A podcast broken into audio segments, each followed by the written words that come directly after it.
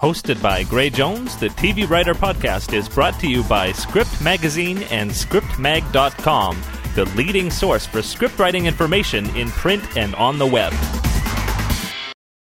My name is Gray Jones, and I want to welcome you to the TV Writer Podcast, episode 46 for Friday, December 23rd, 2011, our last podcast of the year. And I do want to wish you happy holidays. You'll notice that I'm wearing a very festive red color.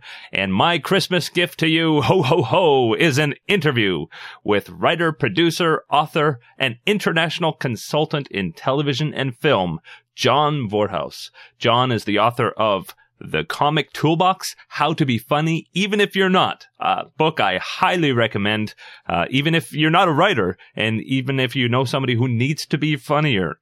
Um, it's a great book to give as a gift an excellent, excellent workbook, actually. There's lots of great exercises in there on how to improve your wit. He's also the author of Creativity Rules, a writer's workbook, and The Little Book of Sitcom. You can find out more about his works at johnvorhaus.com. He also does work as a consultant. You can find out more on his website. He has a number of other books, some funny uh, novels, as well as books on poker. And he has a blog on that site. And if you want to follow him on Twitter, you can follow him at True Fact Bar Fact. And you can find out more in his video interview, which is coming up shortly.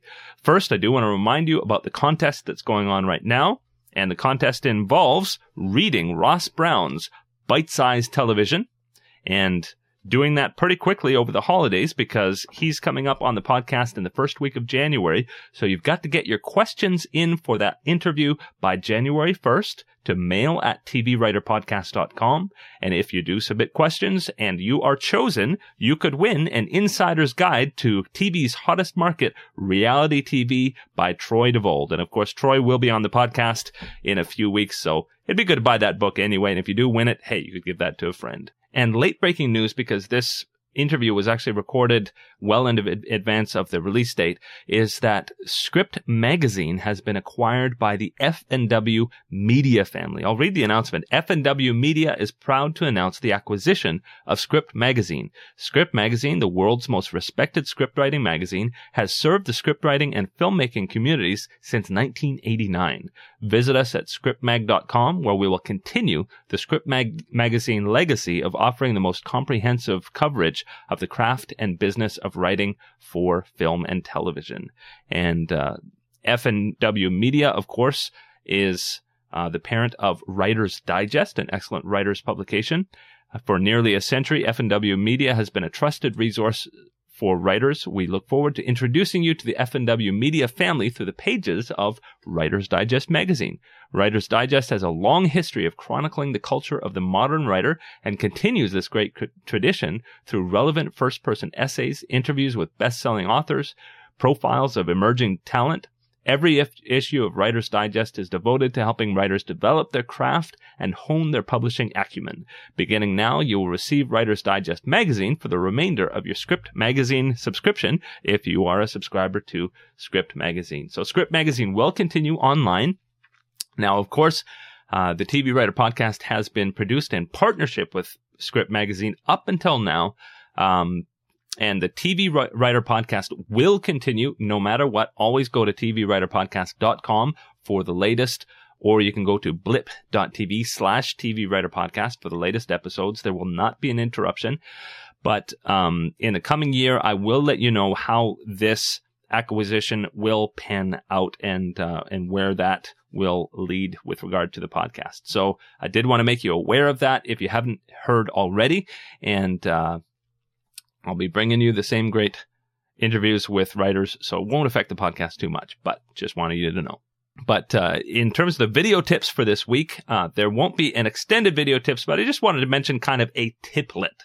And that's that uh, it is the holidays, and sometimes what happens in the holidays is we do treat ourselves.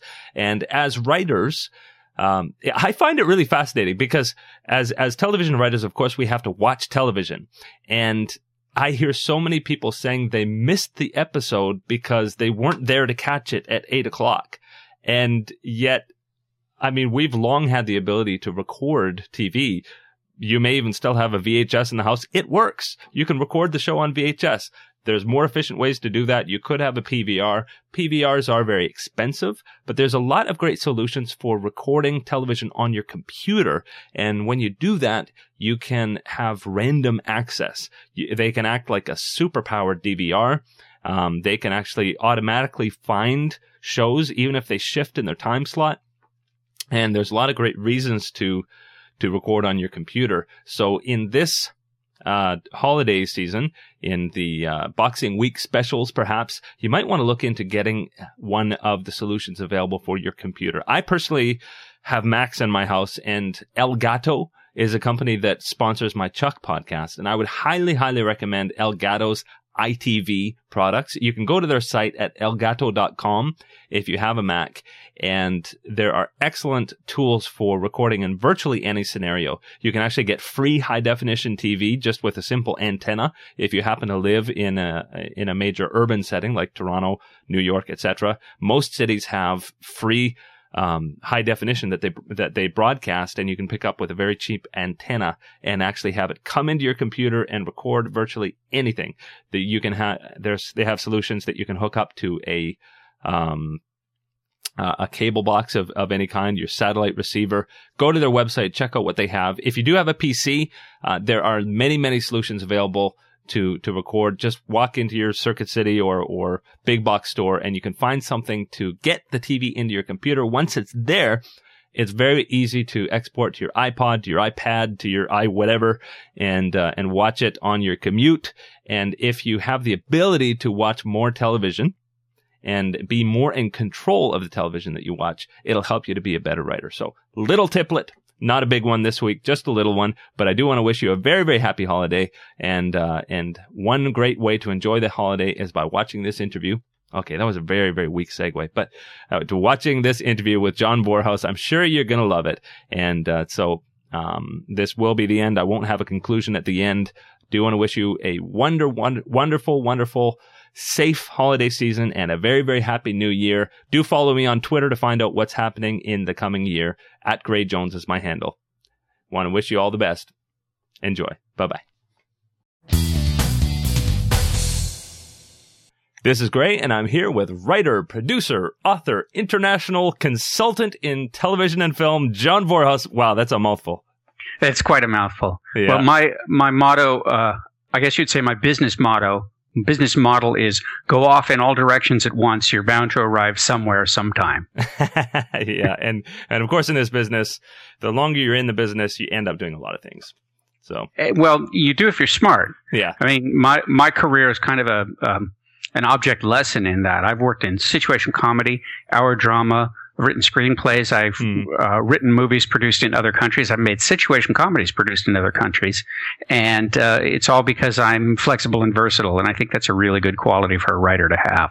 Mm-hmm. Well, and of course, you're the author of the comic toolbox. A comic toolbox. How to be funny even if you're not. Yeah. I had I had an interesting conversation with a friend the other day. Where this book has been around for a few years and it continues to sell. Mm-hmm. And we were we were kind of having a mock debate about why it was why it sold so well. And I always thought that it was the pink cover that really made a difference.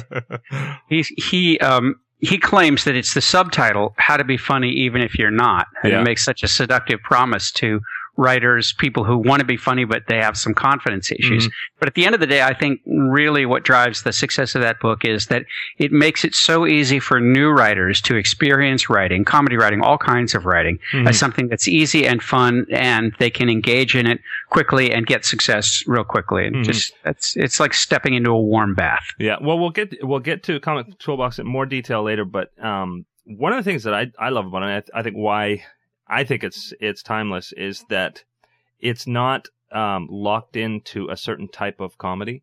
Um, like say for instance, you're you're not locked into the current three act format, or you're you're mm-hmm. not locked into it's it's uh, even as you're speaking. Like I've I found my tweets getting a little funnier as after reading the book. Like um, it's it's there's a whole whole pile of different tools for different comic scenarios.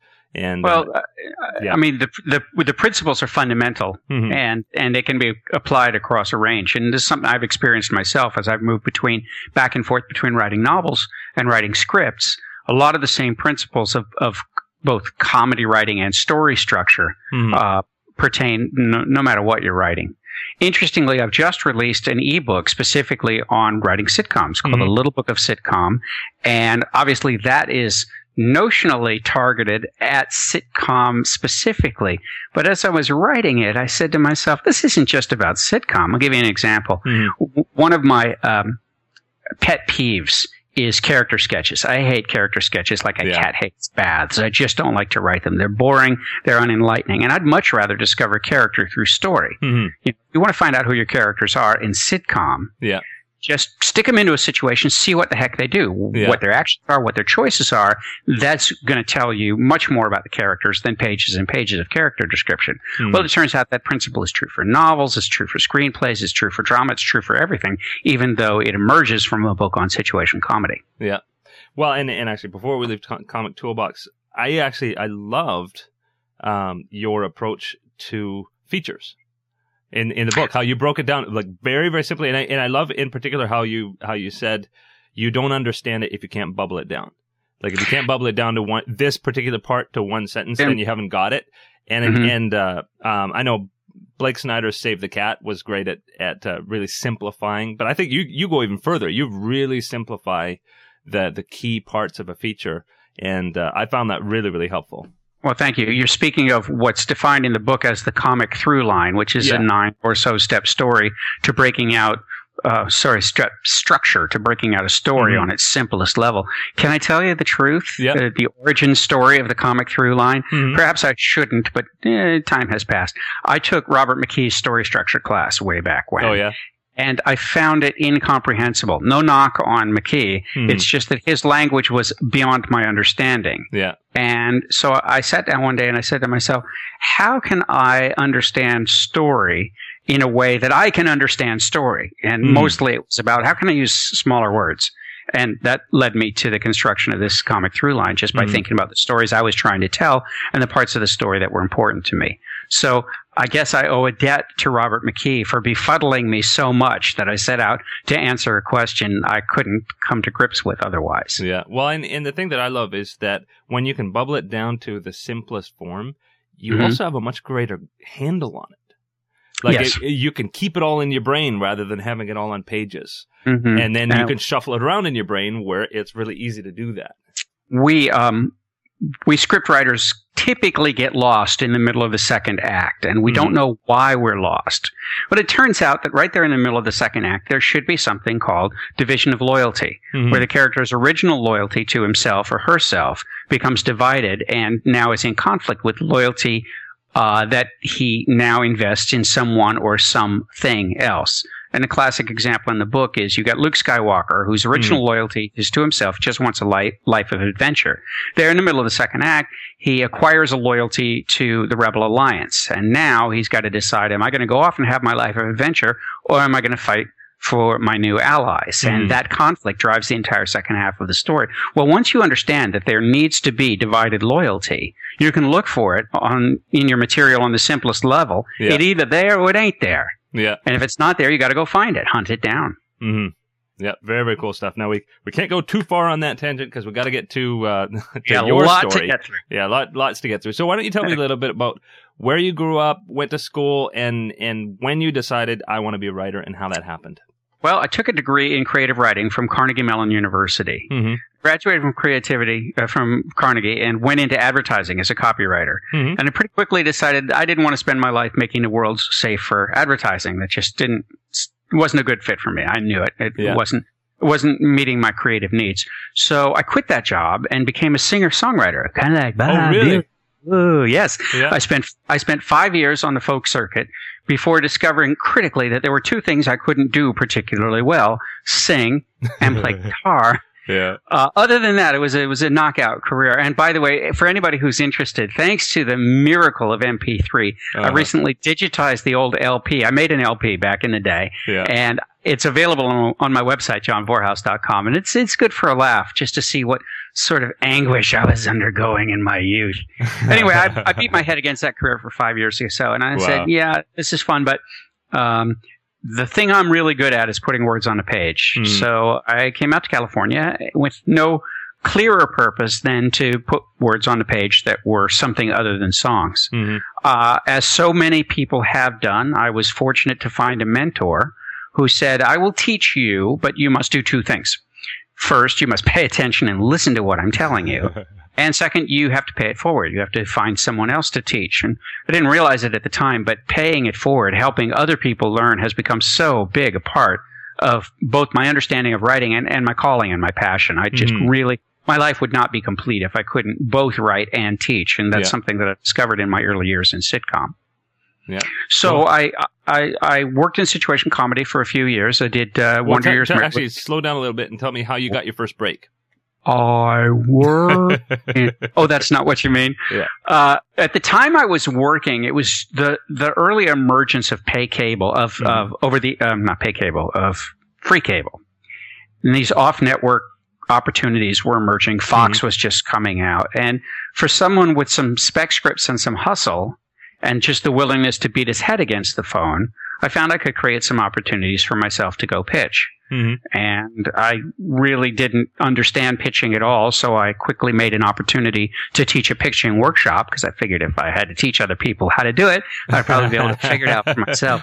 And that is my modus operandi all, all through my life. If there's something I've wanted to learn how to do, I found someone to pay me to teach it. And Uh-huh. kids at home, you should try that. It's a really effective strategy. Uh-huh. Um, and so I just I got pitch opportunities and, and sold some stuff. I think the first thing I sold was an episode of the New Love American Style, the Uh-huh. long lost and late lamented, Yeah. and uh, and I just worked the grassroots. I had a pretty good trajectory on my career until the first writers' strike I went through in the late 1980s, Mhm. and that kind of caused a tectonic shift in the television industry domestically.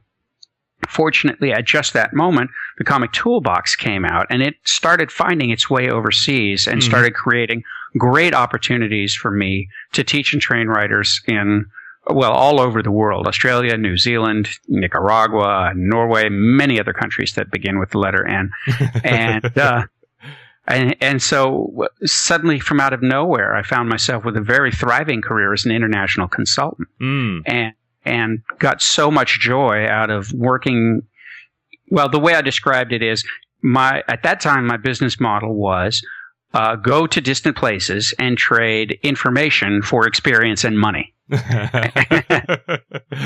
and that seemed like a really good deal. So that became the next phase in my career. Wow. Wow. And you actually um, were part of creating a Russian version of Married with Children Now I, I didn't create it, or Uh, running it. Uh, running it. I ran the writing staff of the Russian version of Married with Children for two winters in Moscow. Wow. And let me tell you about Moscow at that time of year. You know the expression winter wonderland? Uh-huh. It's just like that, but without the wonderland part. but I was there. It was, it was a really great and very interesting job because the way these, these format sales work, they'll take an American property and they'll sell the format rights in another country. And then the format becomes kind of at the mercy of the local production model. Hmm. Now in Russia, they were shooting and airing episodes of Married with Children three times a week. Three times a week. Times a week. hmm They were shooting three episodes a week and airing them three times a week. So you can Wow. imagine they burned through 12, 13 seasons of Married with Children episodes in three and a half or four years. Oh my goodness. But it was really successful and they wanted to keep it going. So what they needed to do was teach and train writers to develop brand new stories for the Russian version of the characters. Wow. And that was kind of, that was kind of my brief. That's when I was brought in to help this transition into uh, original episodes, and that was very exciting for me because I learned so much. Uh, there's one episode, just to give you an example. Mhm. In Russia, there's a, a holiday called Paratroopers Day Mhm. or Special Forces Day, and, and basically this is the one day of the year where young Russian soldiers get drunk, go out on the street, and beat up anybody they can find. Uh-huh. Good times. Yeah. Well, well, if you know the character Bud Bundy from Married with Children, then you can imagine that the Russian version of this character is exactly the same. Yeah. You can imagine that he takes it into his head to masquerade as one of these tough guy paratroopers in order to avoid getting beaten up. Uh, and as we say in situation comedy classically, hilarity ensues. Yeah. Well, this is this is a story I would never have found in a million years because I don't know about this Special Forces Day, but it yeah. thrilled just thrilled me to be part of that development process. Yeah. So how I mean, how logistically did you do that? Did you have three staffs to be able to like three groups? Because I mean, the typical uh, sitcom writing is all like leading like it takes uh, a certain length of time to make an episode yeah, happen. that ain't the way they do it in Russia. No, no. Uh, we tried to get as far ahead of the uh, the production juggernaut as we could before production started. Mm-hmm. Get as many scripts into can as possible, and then just tried to keep up as production rolled out. Wow! But but the the the assumptions that you make about how a sitcom script is nurtured mm-hmm. in the North American model that those assumptions do not apply not just in Russia but many many other places in the world mm-hmm. where the, the scripts because of the economics uh, the need to shoot so many episodes to amortize cost mm-hmm. scripts simply don't have a chance to marinate as they do in the North American model. Um, I, the best way I ever found to describe this, I was working in Spain on what was intended to be a five day a week sitcom, a daily mm. sitcom, based on the soap opera model, the telenovela novel. They could wow. shoot a half an hour of telenovela every day. They couldn't quite pull the same trick off with sitcom because it takes a while to nail the jokes, uh-huh. not just the story and the dialogue.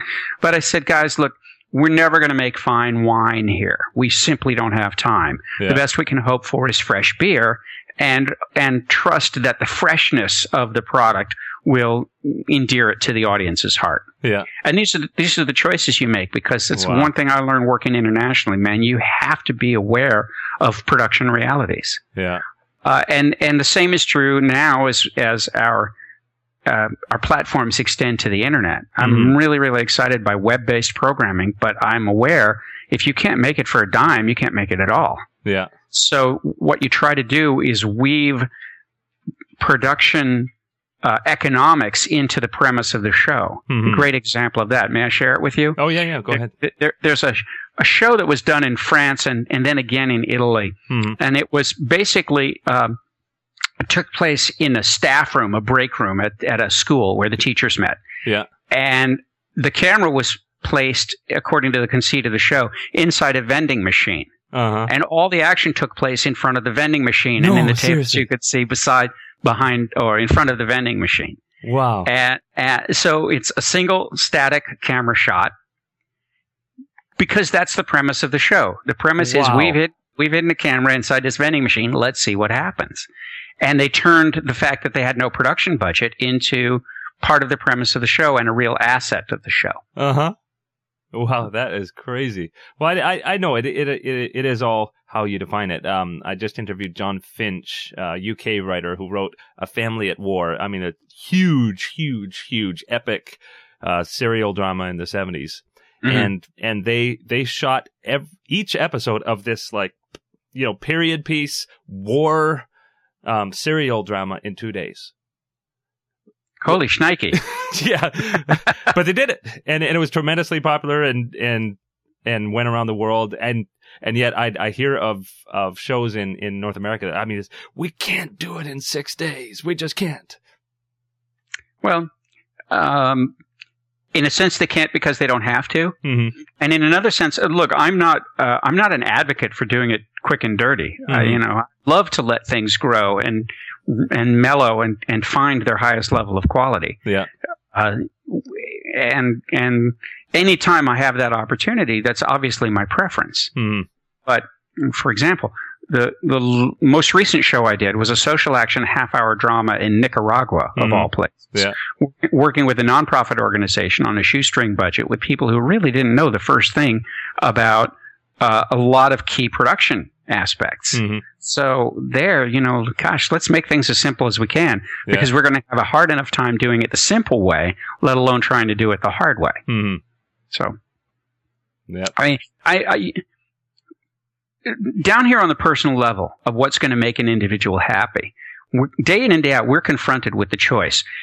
Do I fight against what is or do I accept what is? And some people spend so much time and waste so much energy railing against the awful unfairness of their situation. Mm-hmm. And this is everybody from someone fighting a, a network or a production budget to someone saying nobody will return my phone calls or I can't get an agent. Mm-hmm. All of that is, I don't want to sound too California touchy feely, but all of that is just wasted energy and negative energy. Mm-hmm. It's a negative spend and it really, for for personal happiness, you're better off letting it go and just saying, okay, this is the situation as it exists. Now, how can I make the most of it? Yeah, which, and which for the internet webisodes, um, we're all gonna we're all gonna hit that.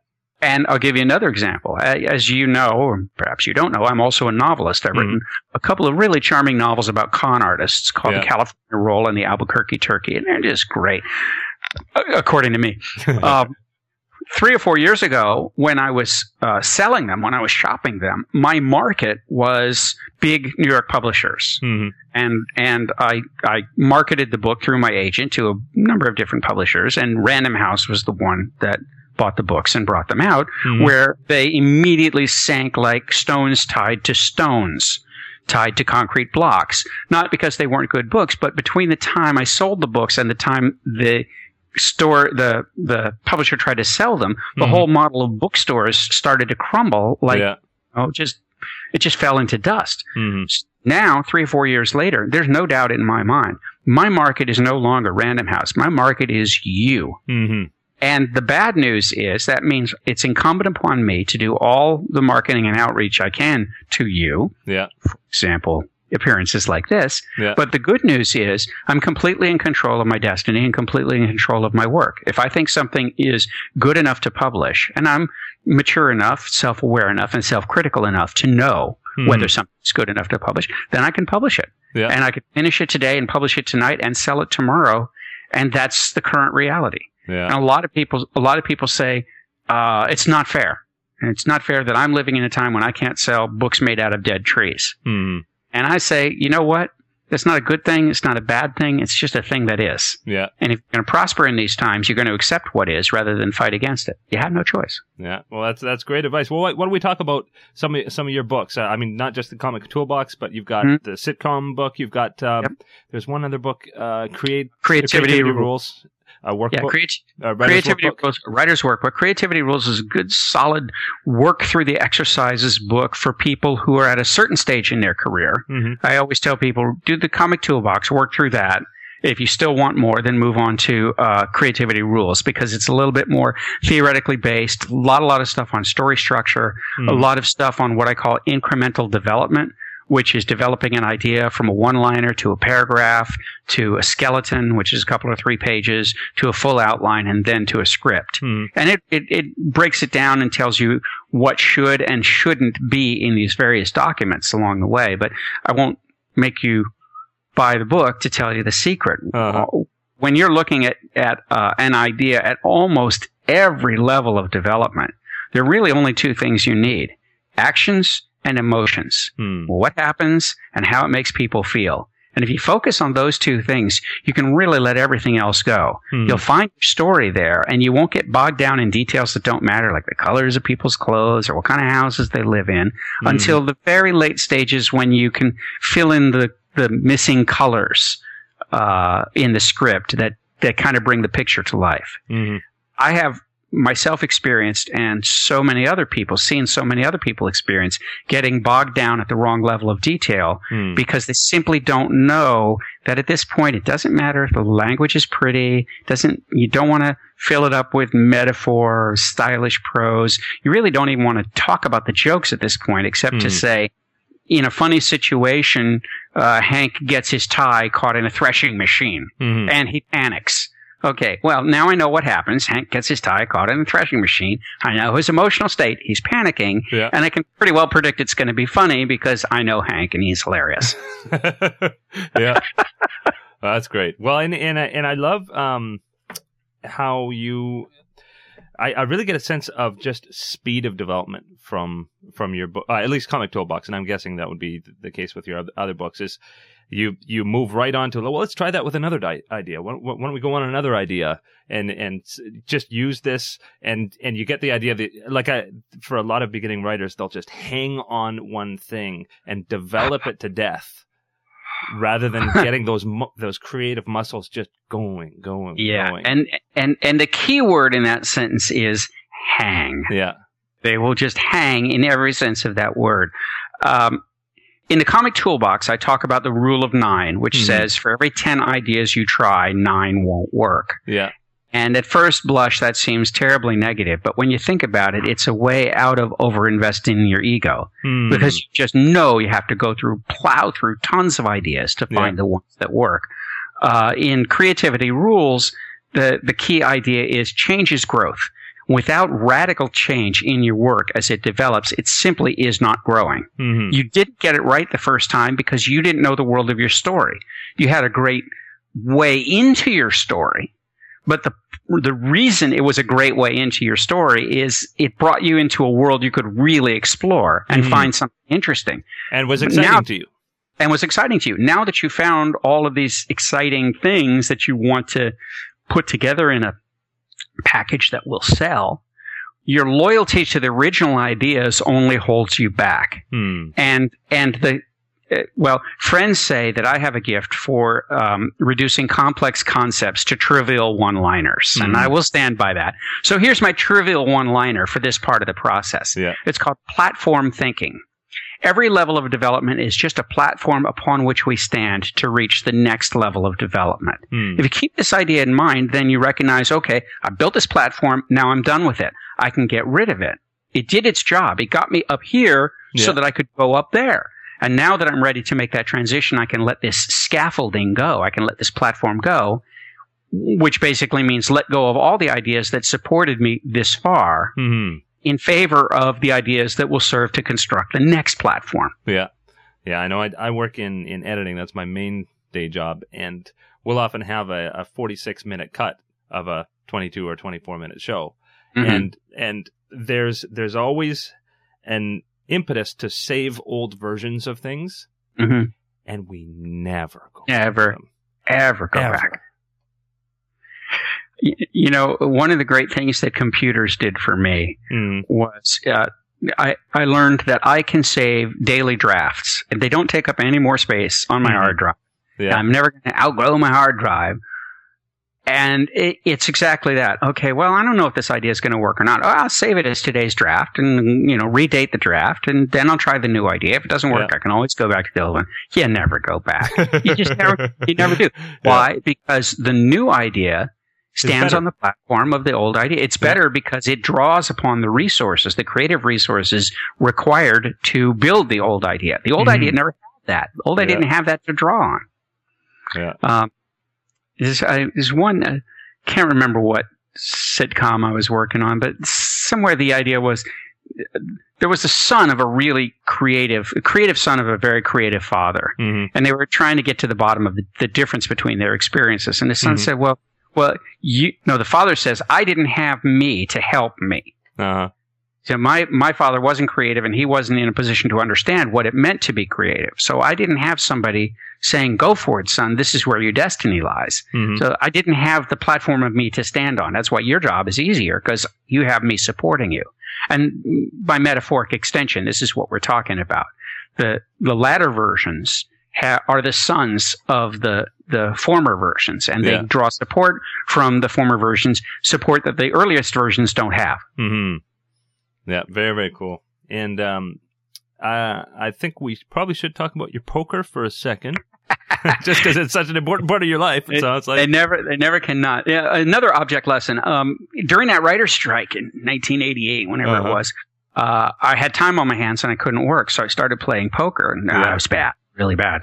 But uh, you know me, if there's something I want to learn how to do, I find someone to pay me to teach it. So I uh-huh. reached out to a card magazine. I said, I know nothing about poker, but I'm going to learn, and while I learn, I want to. I want to write about it. And he said, Uh-huh. well, that seems like a reasonable proposition. So I started writing about poker as a hobby and a separate revenue stream when Mhm. poker got hot in the first years of this century, I was perfectly positioned to, you know, start writing and selling books. And I went to my agent and I said, you know, in this market, I think I can sell a poker book. And he said, and I'll never forget this. He said, "I can't sell a poker book." Uh, And then why not? He said, I know I can't sell one, but I'm pretty sure I can sell three. I said, What do you mean? He said, If I can present a series to a publisher, they'll snap it up. If I can give them a brand and tell them it's going to be a repeatable entity, it's it's a no brainer. And in fact, it was so great. Uh, the wow. because I wanted to write a book called The Killer Poker, Mhm. and he said, "Give me three Killer Poker titles, and we're in business." I ended up writing six Killer Poker books, and and then Wow. a novel, then a novel which was a combination murder mystery teaching tool, a how-to who done it that not only gave you an exciting mystery but taught you how to play poker at the same time. That is crazy. Now, I would be remiss if I didn't mention that of all the poker books I've written, all of them taken together Mhm. are not nearly as good as the one I just wrote because I co-wrote it with poker genius Annie Duke, who, Oh, yeah. whose name you'll know.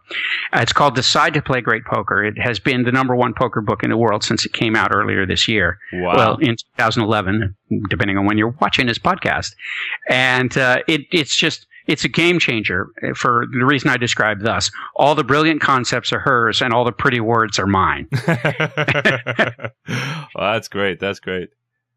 So, uh, but what's really interesting is uh, people. Of course, there are no secrets in the in the electronic age, in the data age. So people who Google me, even cursorily, quickly stumble upon that poker vector. And I'll go to writing conferences. I love to do writing conferences, and part of my sell is yeah. And on Saturday night we'll have a poker game Mhm. because people want that. I mean, there's, there's tremendous crossover between writing enthusiasts and poker enthusiasts. That's Yeah. no secret.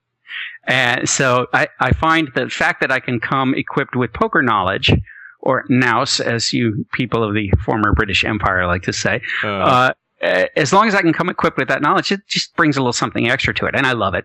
And uh, and my poker also has brought me to some really sketchy situations. if I if I may, I'll, I'll tell you one one Oh, thing sure, that I yeah. re- Go ahead. discovered something I discovered about myself as a writer and as a person. Uh, picture this: I'm in Stockholm, Sweden, working on a TV show for the Swedish television network TV4, Uh-huh. and I get wind of this underground poker game, literally underground in a club in a part of Stockholm somewhere. Yeah. And I'm not the sort of person who will get in a cab and say, "Here's the address, let's go." No, I took the subway to what I thought was the right station, and I, I came up from underground, and I'm standing there in a street corner, and it's a six-way intersection, and I'm turning in slow circles, and I have in my hand a very sketchy piece of information about where this thing might be. And I'm looking around and I'm seeing street signs in Swedish in all directions. And of course, I don't read Swedish or speak mm-hmm. Swedish at all. I'm completely, completely lost. And I realized at that moment, I am in bliss. I am so happy. Well, John, why are you so happy? Because I'm trying to solve an interesting puzzle with Mhm. incomplete information. Now, I happen to have put myself in this situation where I would have this this puzzle to solve with Mhm. incomplete information. And what I realized then, and what I would commend to my viewers' attention, is this is what gets writers' rocks off.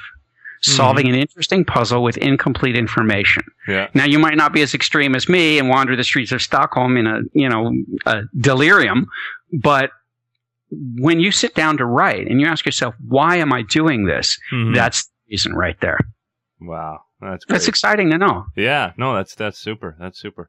So, so you mentioned uh, in passing about how you you do seminars and conferences and and that kind of thing. Tell me a little bit about that.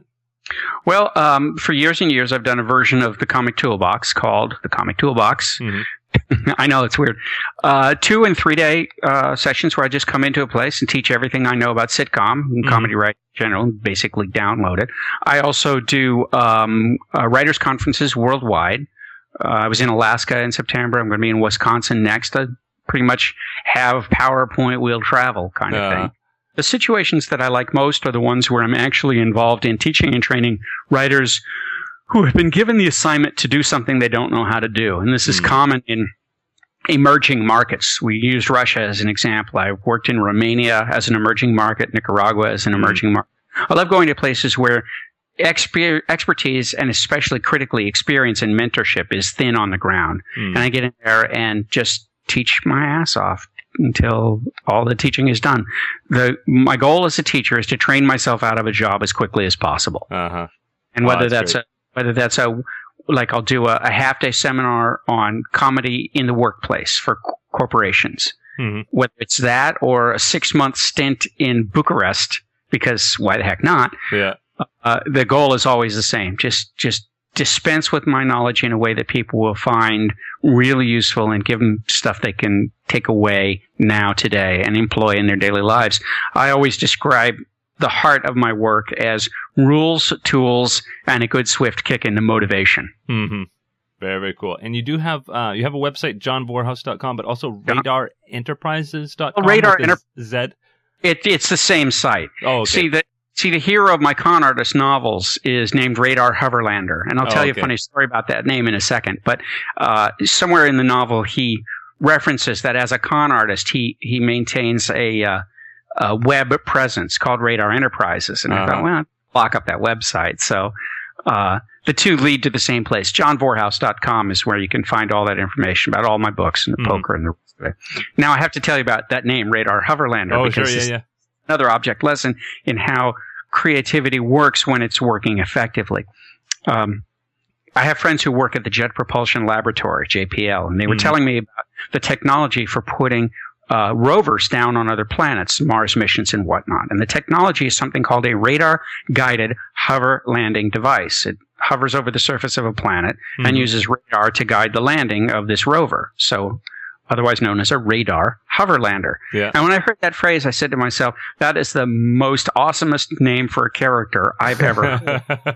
but it's got to be a pretty special character because you, you have to earn a name like yeah. that. You can't, you can't, you have to be able to wear it and rock it.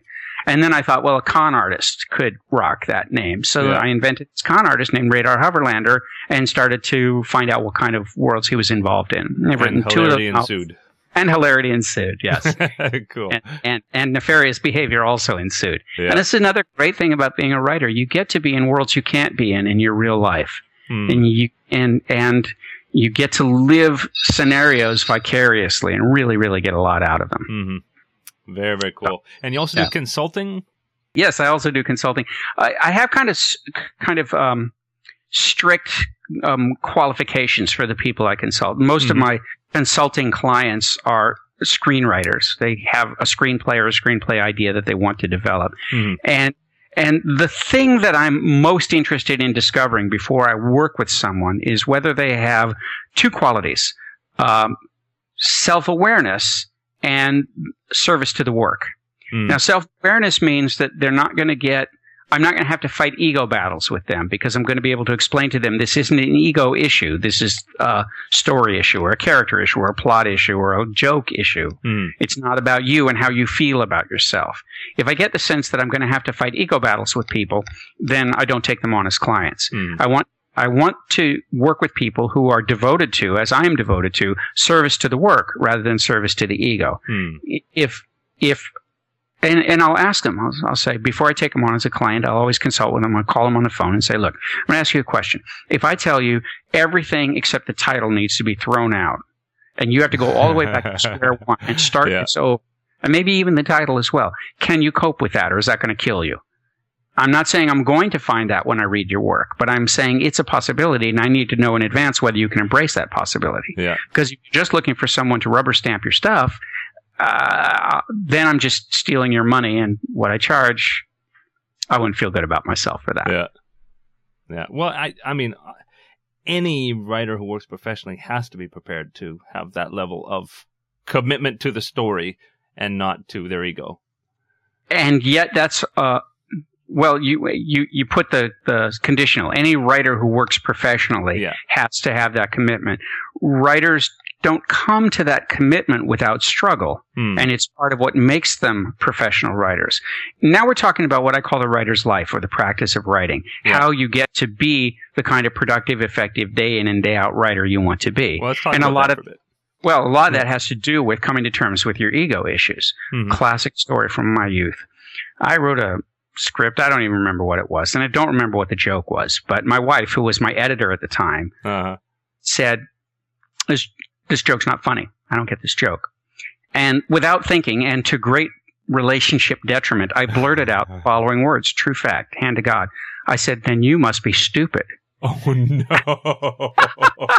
Can you imagine? And yet oh, we're still happily married after all these years because wow. I learned she wasn't stupid. She didn't have the same um, understanding of the line that I had. Maybe she uh, didn't have the references that I knew, or maybe it just wasn't that funny. You know? Yeah.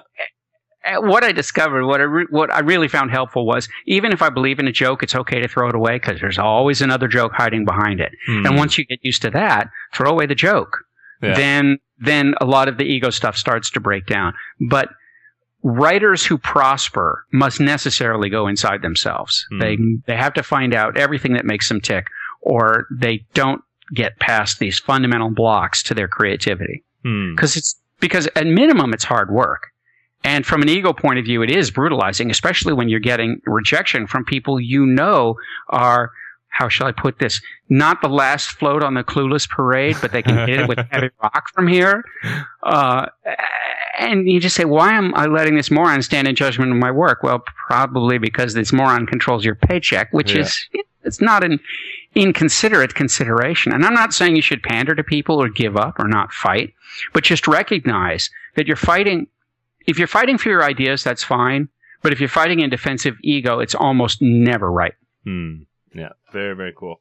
Well, we are getting to the toward the end of our time, and what we always do toward the end is have breaking in tips. Now, I know that you you cover a lot of things. I mean, feature writing, everything, stand up, and everything. But but imagine just somebody wants to break into television, either sitcom or or um, or dramas. Uh, what would your advice be?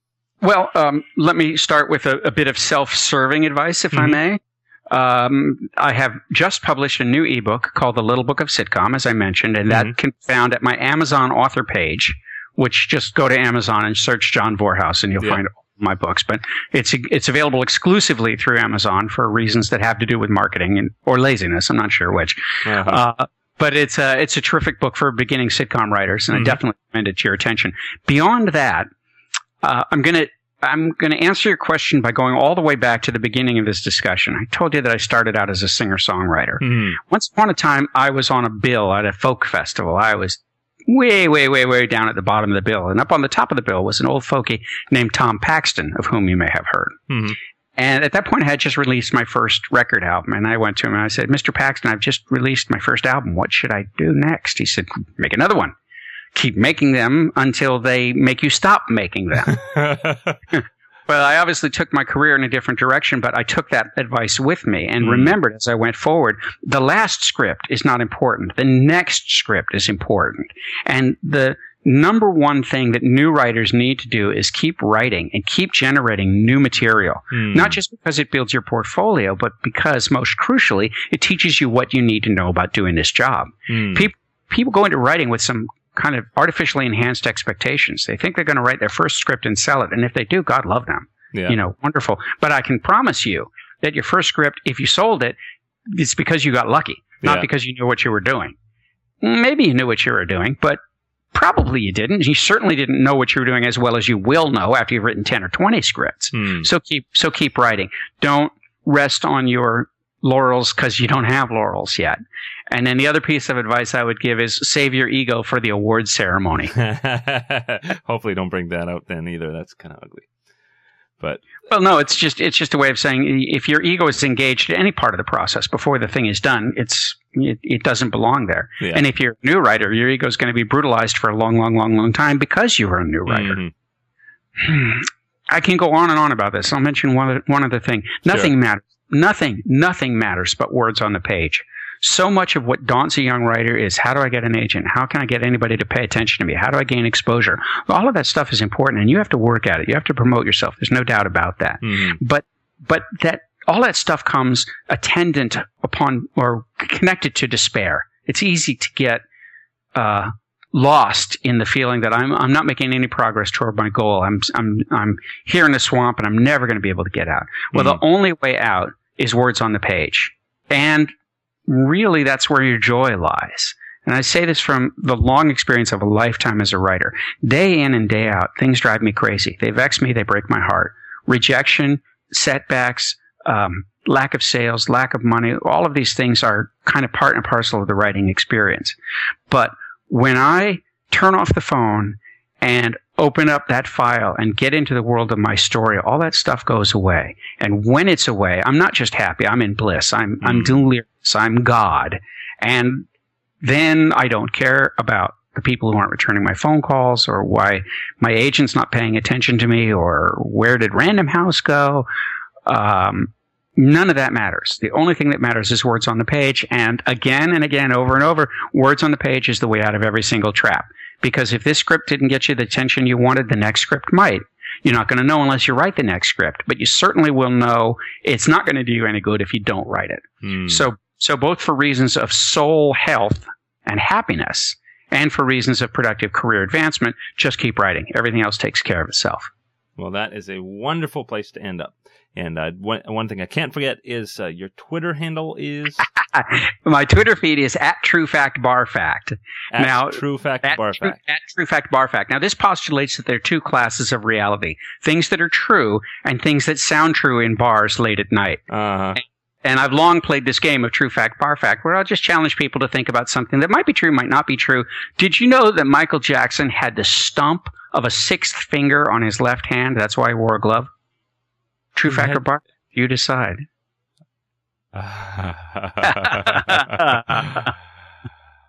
uh, Total bar fact. I just made it up off the top of my. That's fun. So, okay. So true fact, on, bar so, fact. So on my Twitter feed, True Fact, Bar Fact, I do some True Fact, Bar Facts. These days, I've been mostly posting stunt words that are mm. made up words. Yeah. Because I, I have a new campaign, a thousand new words by Christmas of an indeterminate year. Uh-huh. I'm, deter- I'm determined to make up a thousand new words, and and I and I spew them yeah. uh, liberally uh, through my Twitter feed. Uh-huh. And very, then very I'm, fun. Very so, cool. And you do blog as well on your site. I blog on my website. I'm on Facebook. It's part of the modern world. I'm not Yeah. a. I'm not. I'm not particularly adept at all that stuff, but I stumble along. Yeah. Very cool. Well, I really, really appreciate you taking the time. It was great to virtually meet you on, on the podcast here and, uh, best of luck to you over the holidays and in the new year. And, uh, um, please keep giving us this stuff. This is awesome. Uh, thank you. Uh, with that in mind, I'm gonna I'm gonna close with the best advice I ever heard Mhm. ever about Sure. having a creative career, and that's this: keep giving them you until you is what they want. Very cool. Okay. Well, thanks, John. And, My uh, pleasure. Yeah. Okay. See you. Bye bye. Okay. Bye bye. Hosted by Gray Jones, the TV Writer Podcast is brought to you by Script Magazine and ScriptMag.com, the leading source for script writing information in print and on the web.